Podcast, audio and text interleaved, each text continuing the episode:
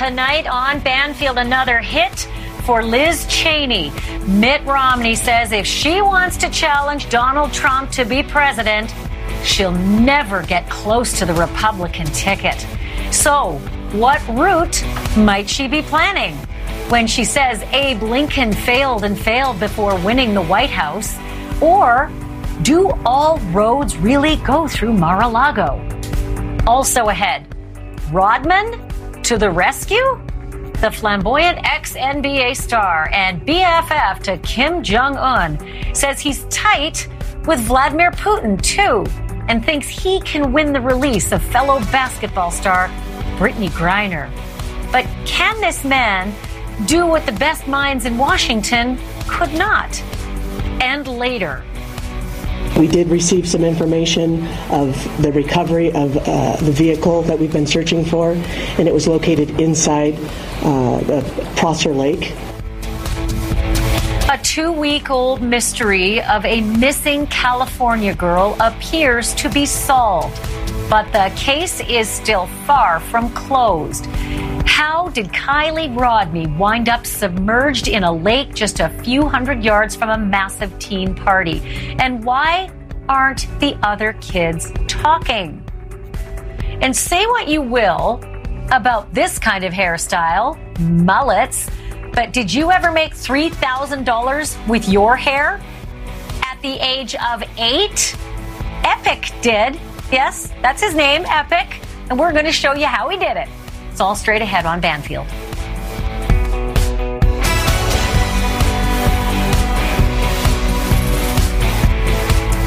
Welcome, everyone. It is Monday night. Glad to have you here at Banfield. You're either all in with Trump or you are against him. That is what Republicans are hearing from the former president tonight.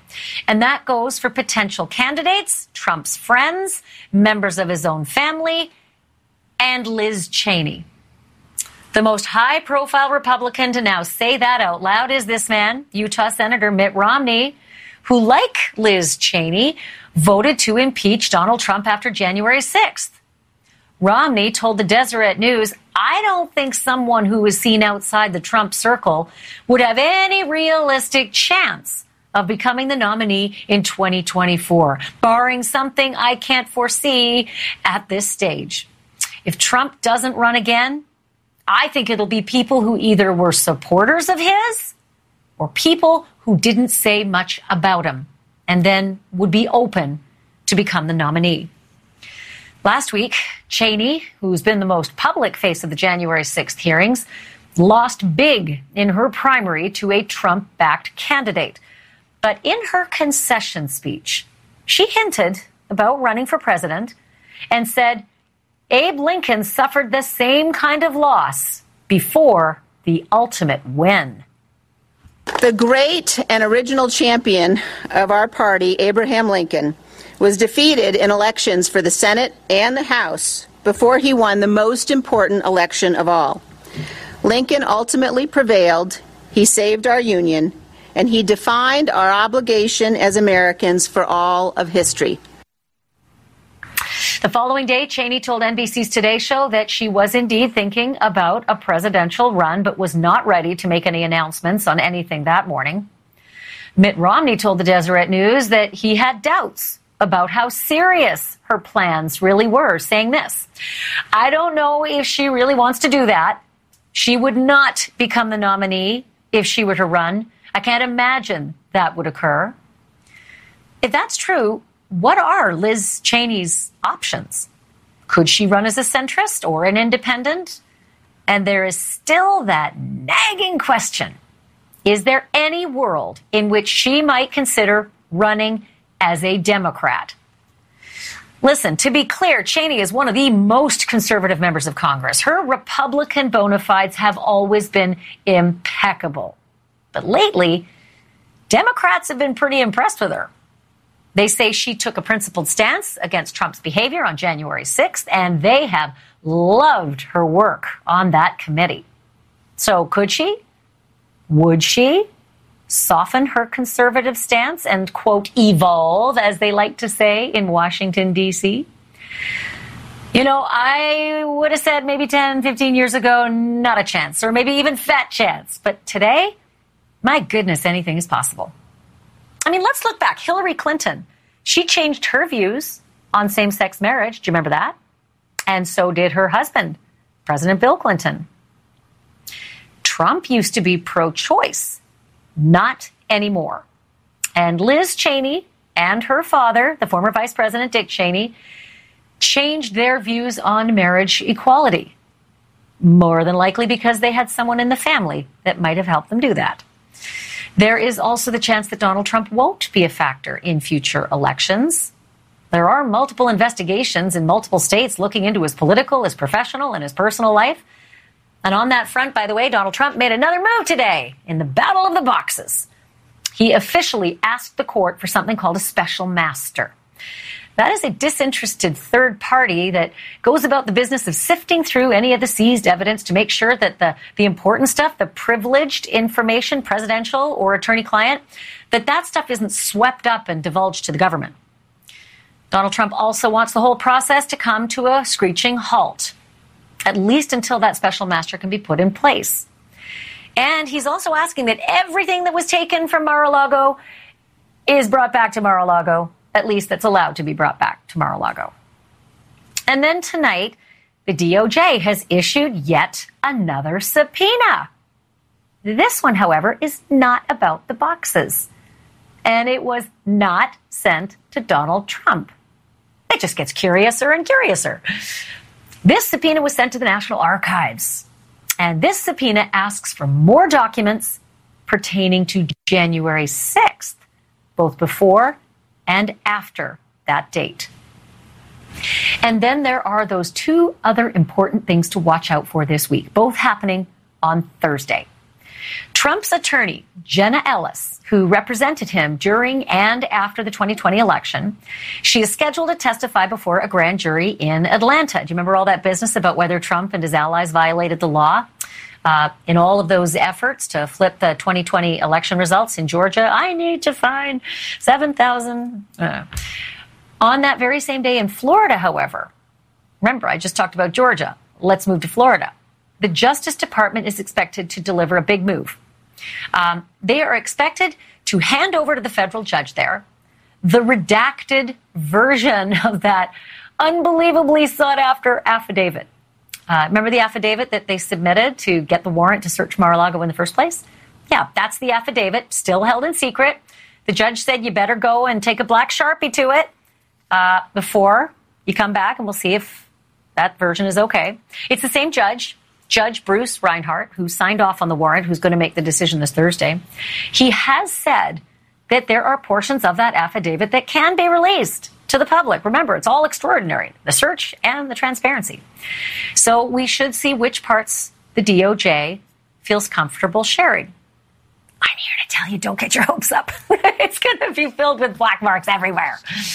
But there is one detail we know for sure. Honestly, we can just know for sure is going to remain hidden by the black sharpie. And it is the name of the FBI informant that is reportedly in Trump's inner circle there has been endless speculation about whether it is a an aide to Donald Trump or an employee of Mar-a-Lago, maybe. Uh, wow, heaven forbid, maybe even a Trump family member. Who was it who told the feds about the location of the top secret documents that Trump had at Mar-a-Lago?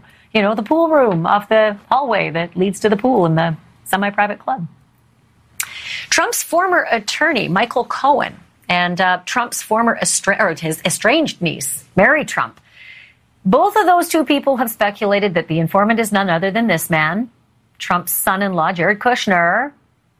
But that does not seem to have created any friction between Trump and Kushner, at least not yet, anyway. And we know that because yesterday, just yesterday, Kushner told Fox News, and I will quote him directly pardon the syntax, it's a little kind of all over the place. It says, Ivanka and I were playing golf with him a couple of days ago, and I was joking with him about how, in the way that he drives his enemies so crazy, they always over pursue him and make mistakes in trying to get him. Kushner is currently promoting his new book about the time that he spent in the White House with Donald Trump. And according to early reviews, it is not at all critical of Donald Trump. Make no mistake, not critical in any way. We also now know the exact wording of that message that Donald Trump sent to the Attorney General. Everybody was freaking out about it. How on earth are you contacting the Attorney General? This is an investigation. Not supposed to do that. So, in a phone call three days after the Mar a Lago search, Donald Trump's lawyer told the Justice Department, and I will quote here President Trump wants the Attorney General to know that he's been hearing from people all over the country about the raid. If there was one word to describe their mood, it's angry. The heat is building up, the pressure is building up. Whatever I can do to take the heat down, to bring the pressure down, just let me know. Wow, that's quite a message. Not quite sure what to think of that. But whatever you think, whether that was an olive branch or whether that was Donald Trump trying to unduly influence the feds, I can pretty much bet everything I've got that that depends on which side of the aisle you're on in this whole story. I'm joined by Harry Litman. He is a former U.S. attorney and a former deputy assistant attorney general. He's also the host of the podcast Talking Feds. And Ali Vitali is a Capitol Hill correspondent. She is the author of the brand new book, Electable Why America Hasn't Put a Woman in the White House Yet. And it hits stores tomorrow. Welcome to both of you. Okay, um, legally, Thanks. Harry, because of you know me and the legal business that I always do, I want to ask you about this this AG memo. Um, I really honestly see this as so many other Trump moves before. You can look at it two completely different ways, but for other people, it usually sinks them. What do you see it as? The, you mean the memo that Trump filed tonight? The, the memo from Trump? The memo, no, this conversation, this this uh, this outreach to Merrick Garland saying uh. people uh, are angry, my friend. it sounds like it sounds like a Seinfeld episode. He said but, a lawyer you know called saying, someone. Yeah, he said Sounds a lawyer honest. Called someone in DOJ, and he called it a raid. And whatever I can do, I, I, I'm sure if it happened, and that's a big if in the terms he says, it, it had no impact at all. It just seemed like uh, more of the kind of um, you know, theatrics that have been his stock in trade since the search happened. Well, it's uh, it's that strange business about sounding ominous, like people are getting angry and the pressure and the heat is cooking, Mr. AG, i.e., that's your fault. And then what is it uh, you need from me I to want, bring yeah. the heat down? It sounds like a magnanimous overture, but other people mm-hmm. say that it sounds like, uh, you know, let's do some wheeling and dealing on this. Well, right. Certainly, he's not acting to try to bring the heat down. He filed a motion today that was all polemics and just went after the DOJ for all kinds of reasons that had no basis in the law. Um, and you know, I don't, I don't think the DOJ regards him as a partner now. You don't normally do that after you serve a search warrant on someone and make them the subject of a criminal investigation. Well, and it's uh, you know it's it's pretty fascinating how the different networks uh, come at this. Right? He's either um, a hero trying to save the nation, or he's a criminal trying to unduly influence an investigation. It's it's remarkable how Americans have decided. Um, you know, to interpret his moves. Yeah. Ali, but can I make a quick point book. on it? I'm oh, sorry. Yeah. Go ahead. Yeah, quick. Go ahead. My Harry. quick point is is just this whatever side you're on there's the law. That's what both sides should want. The four and he's got remedies under the fourth amendment. If anyone violated his rights if anyone violates the privilege that's what we ought to have you know that ought to be everybody's solace here and including his including his partisans. Right. The law and, will and run I its say course. in this particular move um, the critics will say well this was just a big old you know um, partisan raid, but my God, that would have to be a hell of a conspiracy to get all those partners in place uh, to do it. I'm not saying it's not possible. Anything's possible. OJ could be innocent. But Ali, let me go back yeah. to you for a second. The uh, congratulations on this book. Um, it, it's so perfect much. to talk to you tonight about this because there is all this talk about Liz Cheney and her overtures and hints uh, in her concession speech about Abe Lincoln failing twice and then not. And then there's this notion that she would never make it on a Republican ticket. So, what are the options? Is it ever possible in the craziest of Washington, which we've all lived through, to see her mm-hmm. uh, evolve and maybe ally with Democrats or maybe even be a running mate?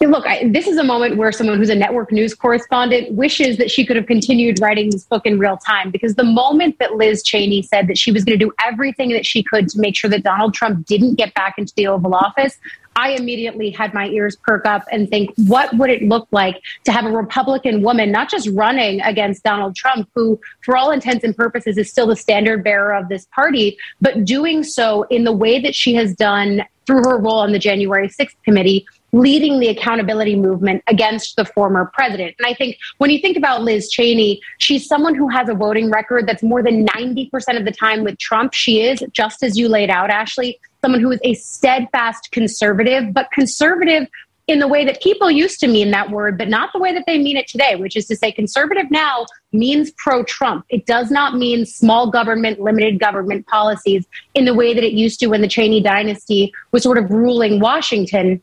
I do think, though, that if I think about it through the lens of my book, it's that voters don't punish women for losing elections. And the way that Cheney has rolled out in the immediate hours and days after losing in Wyoming is exactly what studies say women candidates should be doing as they look to their next move, which is not blaming anyone for their loss, necessarily staying on message and making sure that voters know what they stand for. And for Liz Cheney, she certainly is blaming Trump, but that's a part of her core message too. She is someone who wants to stay hyper focused on him, hyper focused on the election lies, and use that to leverage herself, yes, into the next version of the January 6th hearings that are coming in the next few weeks, but also into whatever comes next. I wish you were writing this in real time because I look at this and I think I've always heard the first, you know, woman president's going to be uh, a conservative, and look at her. That I mean, uh, and then this this notion that she's somehow the Democrats' hero. It's just like you know, it's Alice in Wonderland all over again. Um, Ali, congrats on the book. I'm so proud of you, and I've got you know look forward to talking to you again at some point. And Harry Litman, as always, I love your wisdom. Thanks, guys. Thank thanks, you. thanks, Ali. So, still to come, uh, who needs the State Department when you've got Dennis Rodman? The former pro basketballer and dabbler in global diplomacy says that he can go one on one with Vladimir Putin and bring back Brittney Griner. So, why is the federal government saying thanks but no thanks? We'll get some insights from a man whose ordeal in a foreign prison you may have witnessed on the big screen. Billy Hayes, held for years in a Turkish prison, leading to a book and a movie called Midnight Express. He's next with his insights about being locked up abroad. Plus, the divers who came upon the frightening scene of a young girl upside down in her car, submerged 14 feet under the black waters of Prosser Lake. How did the raging party just yards away fail to notice anything? We're back in a moment.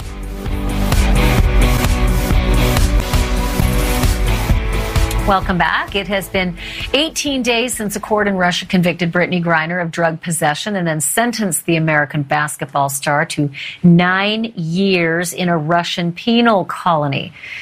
That is a terrifying prospect, but given Griner's status as a foreign athlete and the worldwide attention on her case, she's almost certainly in line for a prisoner swap. Perhaps for a Russian arms trader known as the Merchant of Death, who is being held here in the United States. You've heard about that for weeks now, but it hasn't happened yet. And celebrity basketball star Dennis Rodman is tired of waiting. Yes, that Dennis Rodman, the larger than life NBA Hall of Famer.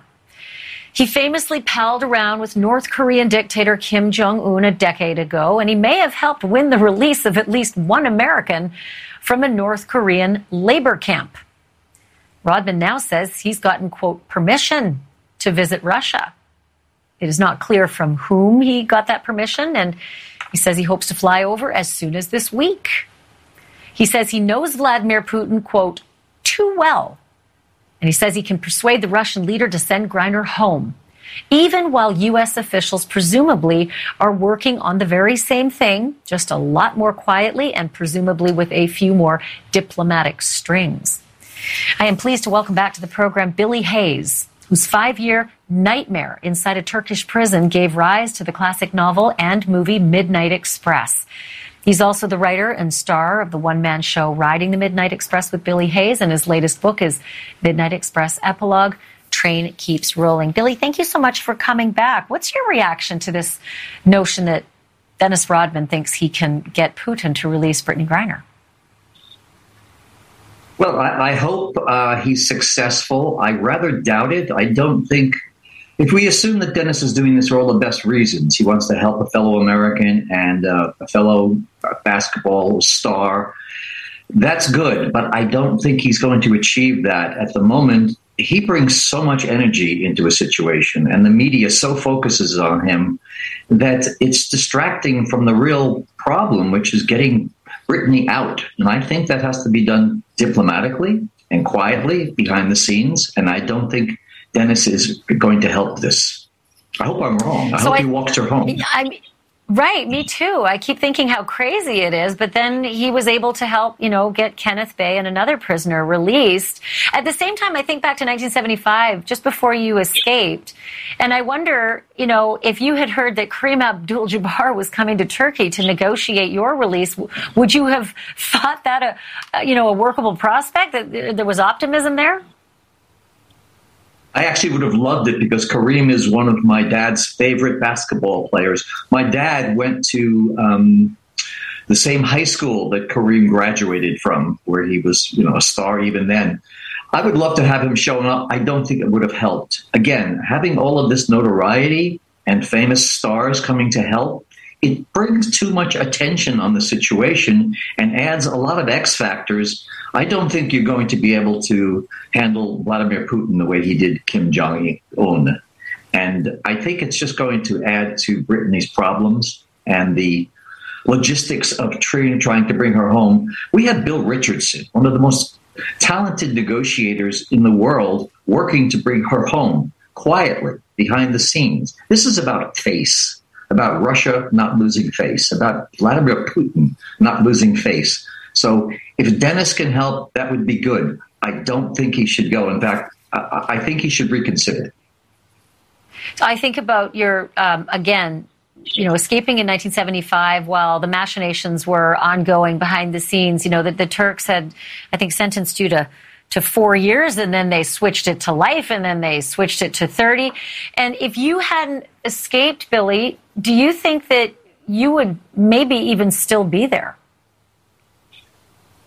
Well, I don't think I'd be alive actually, because eventually I was there for five years and I was at the end of my road. One way or the other, after a while in prison, you get hardened in a way that you can't change, or you get broken in a way that you can't recover from. And I was at that point. I got very desperate. The American government was doing was doing for me very much what uh, the American government is trying to do right now for Brittney, which was negotiate a tr- prisoner exchange treaty to bring Americans in foreign countries home.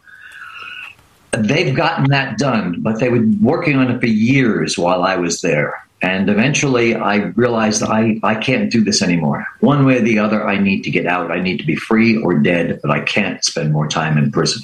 I don't think that's the situation now with Brittney. It hasn't come to that, but I hope for her sake that she never gets there where that, that choice faces her. Yeah, God forbid. It's been six months, not five years, but it's been six months of utter hell. Um, you know, if the other prisoners who've come home, Trevor Reed, et cetera, uh, their descriptions have been pretty dire about the circumstances. I think Trevor Reed even said that he his himself was put into a sort of an, a sanatorium uh, as well, and he said it was it was brutal on him. It made me think of you. But do you think this is an embarrassment to the United States government? Um, do you think it's a nuisance, or do you think there there could be some there there? I, I hope there's something good here. I I don't know about embarrassment. I, I think governments are pretty much beyond that. Saving face means bringing her home and not having Russia looking bad in the process. That's a very tricky situation to balance out. One would ho- hope because the world is watching um, the Russians are going to allow her to come home. And that's maybe part of this prisoner swap that I don't really, you know, you got a merchant of death being sent home for a, an Olympic basketball star. It doesn't seem like a fair trade. But maybe to settle this down, the U.S. government is willing to do a lot of things to bring her and hopefully the other Americans who are in prison for similar charges. And they should. Be. Thank you for mentioning behind. that, Billy. Thank you for mentioning that because we do have Marine um, Paul Whelan, who's been there for four years. And then there's the teacher, Sarah Krivanek, and she's been there for one year uh, as of this November, I believe. Um, and again, those two have been there longer than Brittney Griner without all the attention. Whelan's had some, Sarah, very little. If, uh, if Brittney comes home and there is prisoner swap, just one to one, and those two are left behind, what are we to make of that?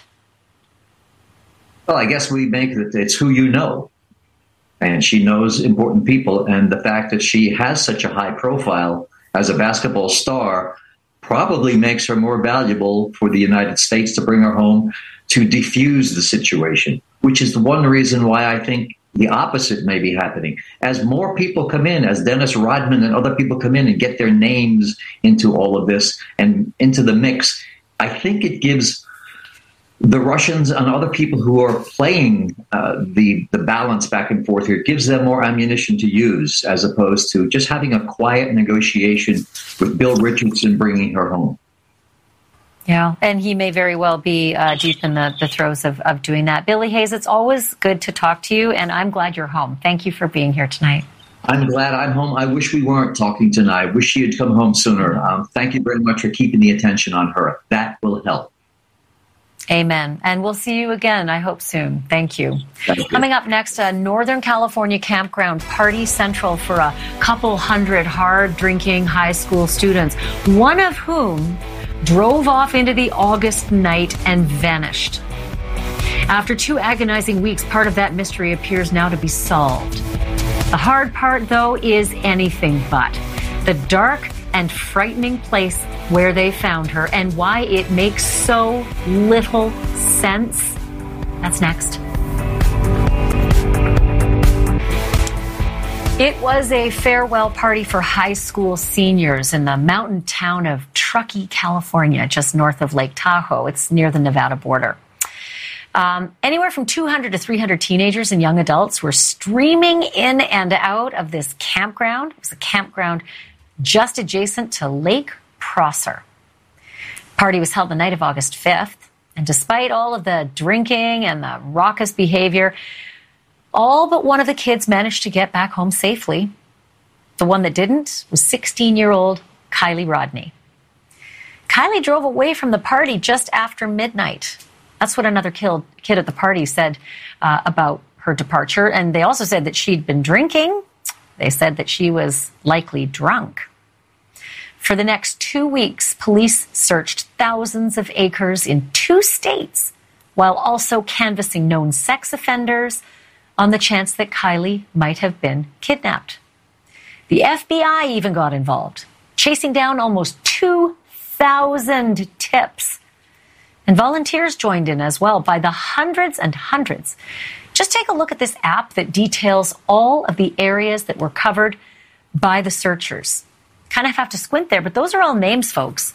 All of that. You can't even see the geography because of all the volunteers' names who were on the search. None of those efforts panned out, though.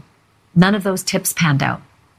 Until yesterday, when a private dive team found Kiely's SUV overturned and 14 feet under the water. It was no more than 40 feet from the dry land and maybe just about 100 yards from the campground and that roaring party that she had left. There was a body inside the car, and today police said, quote, it's more than likely Kiely. So if true, that would solve the most urgent mystery here, but not the whole thing, not the whole mystery. Police still have not identified a single person of the hundreds and hundreds who were at that party, who were there, who saw Kiely leave. They haven't been able to identify these kids. They've managed to interview some of the teens, but most of those kids have gone radio silent. Why? Why would they do that with their friend missing and now presumed drowned? And why did it take two weeks to find Kiely's car in a body of water so close to where she was last seen? A body of water that police divers had already searched and then written off. After a break, we're going to talk forensics with the YouTube divers who made that ghastly discovery, who broke open this case and who launched, yeah, you're right, a whole new investigation. Stay with us.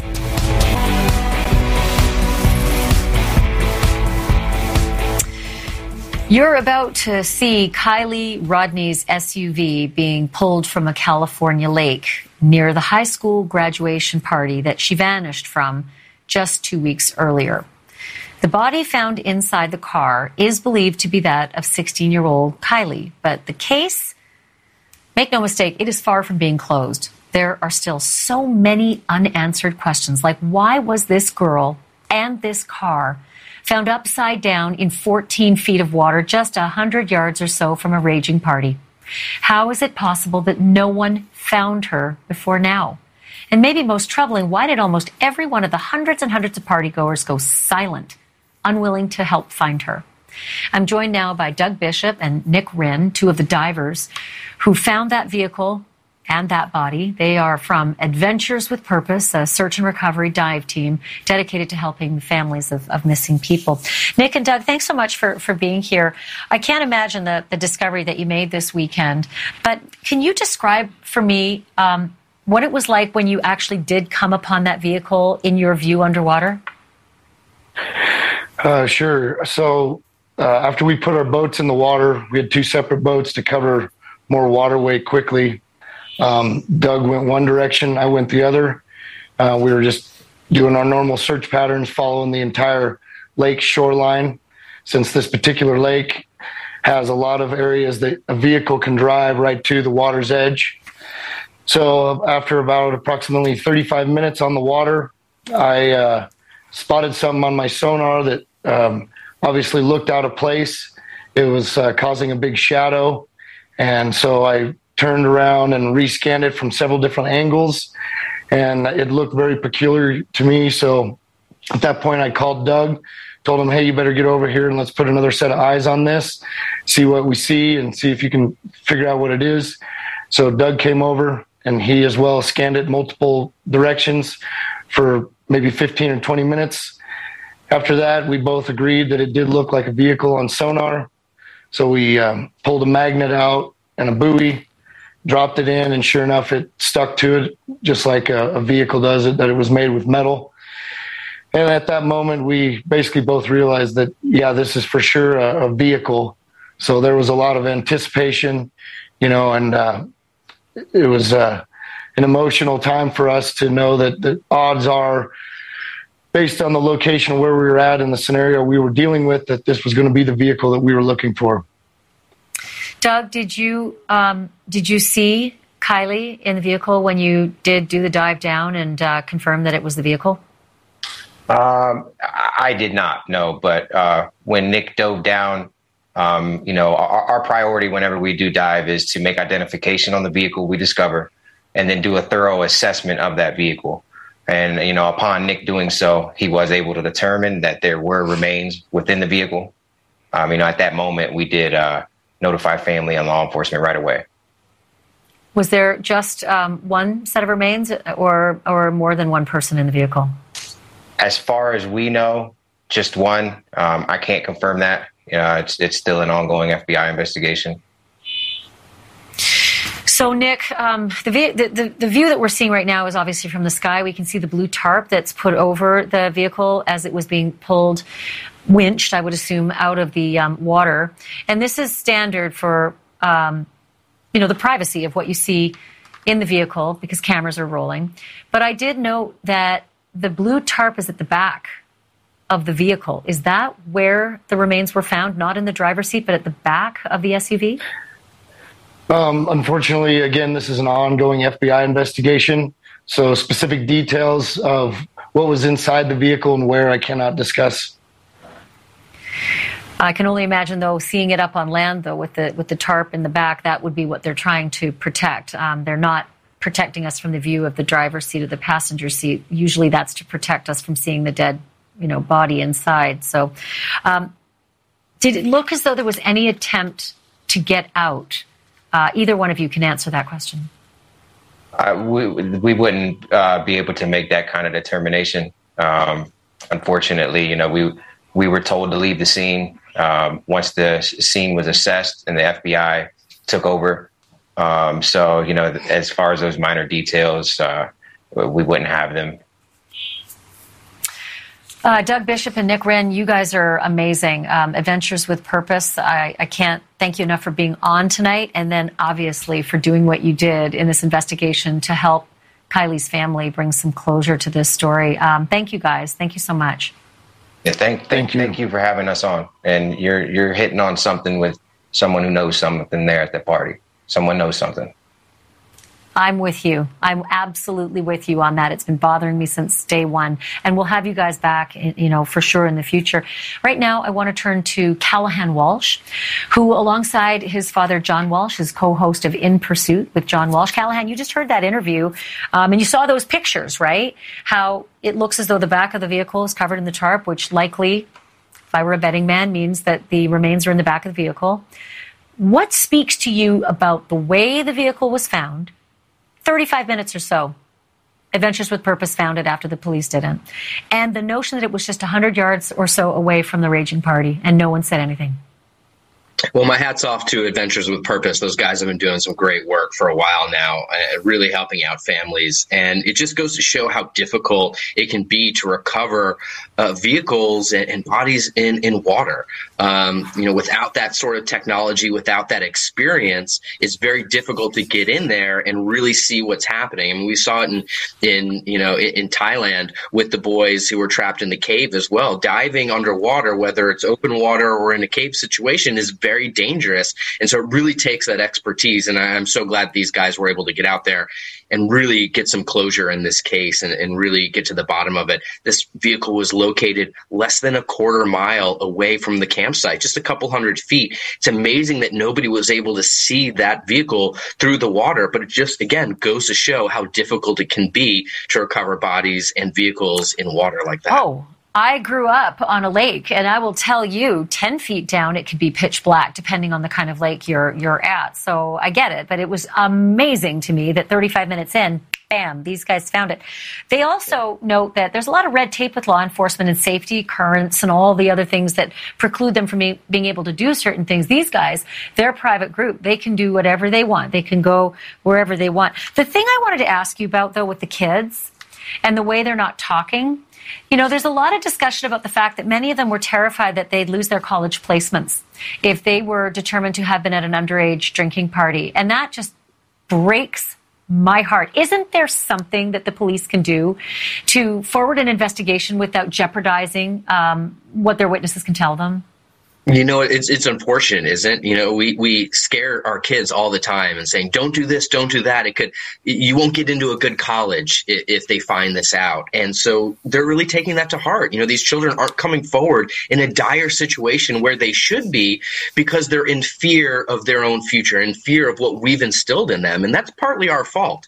And so I understand why these kids aren't coming forward. It's unfortunate, but I understand why they're not doing it. Now, I wish they were coming forward because as as the Adventures with Purpose said in, in, in the last interview, somebody knows something. It's odd that this car was was located just so closely off the campgrounds. How did nobody see anything? Um, maybe there's more answers out there, and we just hope somebody comes forward. So, you know, I'm a big fan of you and um, of your dad. Worked with your dad for gazillion, bazillion years. And um, you've got, I think, on Wednesday, uh, the big show is premiering in Pursuit with John Walsh. I got a minute. Uh, what do you got coming up on Wednesday? Well, first of all, uh, he always wants me to tell you hi, so this is me telling telling you oh. hi for my father. But um, yeah, but yes, uh, season four of In Pursuit on Investigation Discovery is right around the corner. We premiere just in a couple days on uh, on Wednesday. We're at nine o'clock. We've got all new fugitives, all new cases, and you know what? 36 of the 37 of the fugitives that we've uh, shown on just 36 episodes have been brought to justice. So it works. We're still out there capturing the worst of the worst, getting these bad guys, and it's thanks to you that we get the the information out there. People tune in and provide us those tips that get these captures. You're such a good guy. Thank you for doing that. And by the way, thank you for doing this tonight as well. I look forward to the next time we can talk and say hi to your dad for me. Absolutely. Will do. Callahan Walsh joining us live, season four of In Pursuit with John Walsh premieres Wednesday. As Callahan said, it's 9, 8 central on Investigation Discovery. Coming up, a story of sportsmanship so grown up that even the adults are left wide eyed. The 2022 USA Mullet Champ in the kids division has now been crowned, but it is this guy, the second place finisher. And it's his surprise that has the world calling him the people's champ. See the epic reward for being number two. It's next.